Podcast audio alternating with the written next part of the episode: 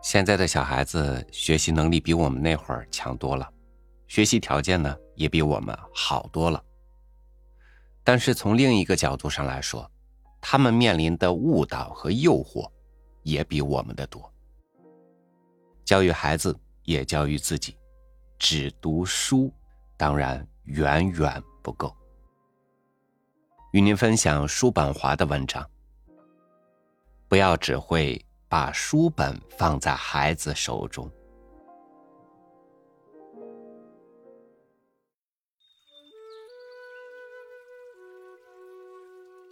如果教育真的有某些用处的话，就大体而言，也无非在拓宽我们精神眼界方面，给人们带来大的帮助。人为的教育。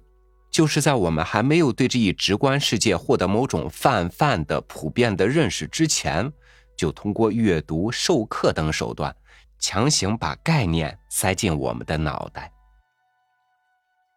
我们在青少年时代努力的学习、大量的阅读，但随后在踏入社会时，我们却表现的有时像个怪人，有时又跟一个白痴差不了多少。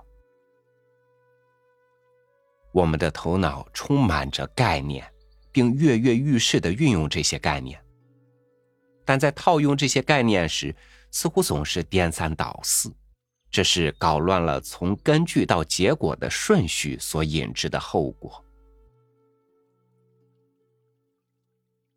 教师不是培养和发展孩子观察、思考、判断的能力。而是致力于把别人的现成的思想观点填塞进小孩的脑袋。在以后的日子里，要纠正这种由于运用概念不得法所导致的对事物的错误判断，需要相当长时间的亲身历练才行。很少有学究具备健康的理解力和判断力，而这些东西。通常连一个文盲都会有的。教育的关键在于从正确的一端开始认识这一世界，而获得这样的认识，可以说就是一切教育的目的。这就取决于我们能否做到对每样事物的直观走在这些事物的概念之前，然后是狭窄的概念，最后才是。广泛的概念，我们应该了解清楚，掌握知识确切的自然顺序，这样才能够讲究方法的，以符合这种顺序的方式，让孩子们了解到这个世界的事物及其关联，而不会一味的向他们灌输一些荒唐的见解。以后要消除他们，都是很难的。不要匆匆忙忙。只是把书本放在孩子们的手中，我们必须让他们逐步的了解事物之间和人与人之间的关系。最重要的是，注意引导孩子们获得对这现实世界的纯粹的认识，让他们永远直接的从现实世界里提取概念，并根据现实把这些概念组织起来，而不是从别处。从书本、童话故事或者别人的谈话里获得这些概念，然后就把这些现成的东西套在现实生活当中。早年灌输进头脑的虚幻的东西和由此产生的偏见所造成的损害，是令人难以置信的。在往后的日子里。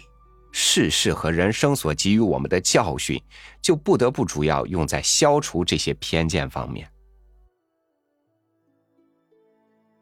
正是因为早年吸收的谬误深深的印在头脑里面，难以清除，同时一个人的判断力很迟才成熟起来，所以我们不能让未满十六岁的孩子接触任何理论和信条的东西。因为所有这些东西都有可能包含巨大的谬误。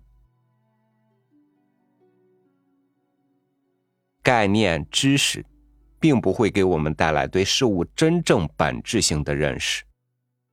相反，对事物本质的认识，以及我们知识的真正内容，在于我们对这个世界所做的直观把握。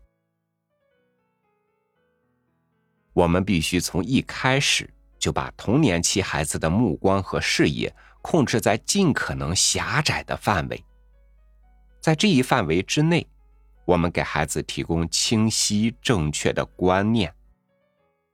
只有在他们正确认识了在这一视野范围之内的事物以后，才可以逐渐的拓宽视野。我们获得的教导可以改变可供选择的手段，但却改变不了我们最终的目标。这最终的目标是每一个人的意欲根据其原初的本质制定出来的，最根本性的东西。无论是在道德方面，还是在智力或者体质方面，都是与生俱来的。人为努力和运用技巧，始终只能起到辅助作用。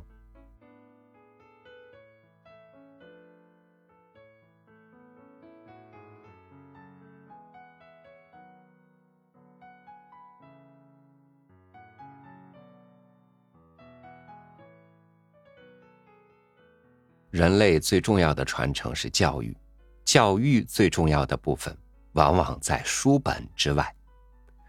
不断的认识世界，创造世界，但是人性本身的东西如果不被认识，这个世界会走向何方呢？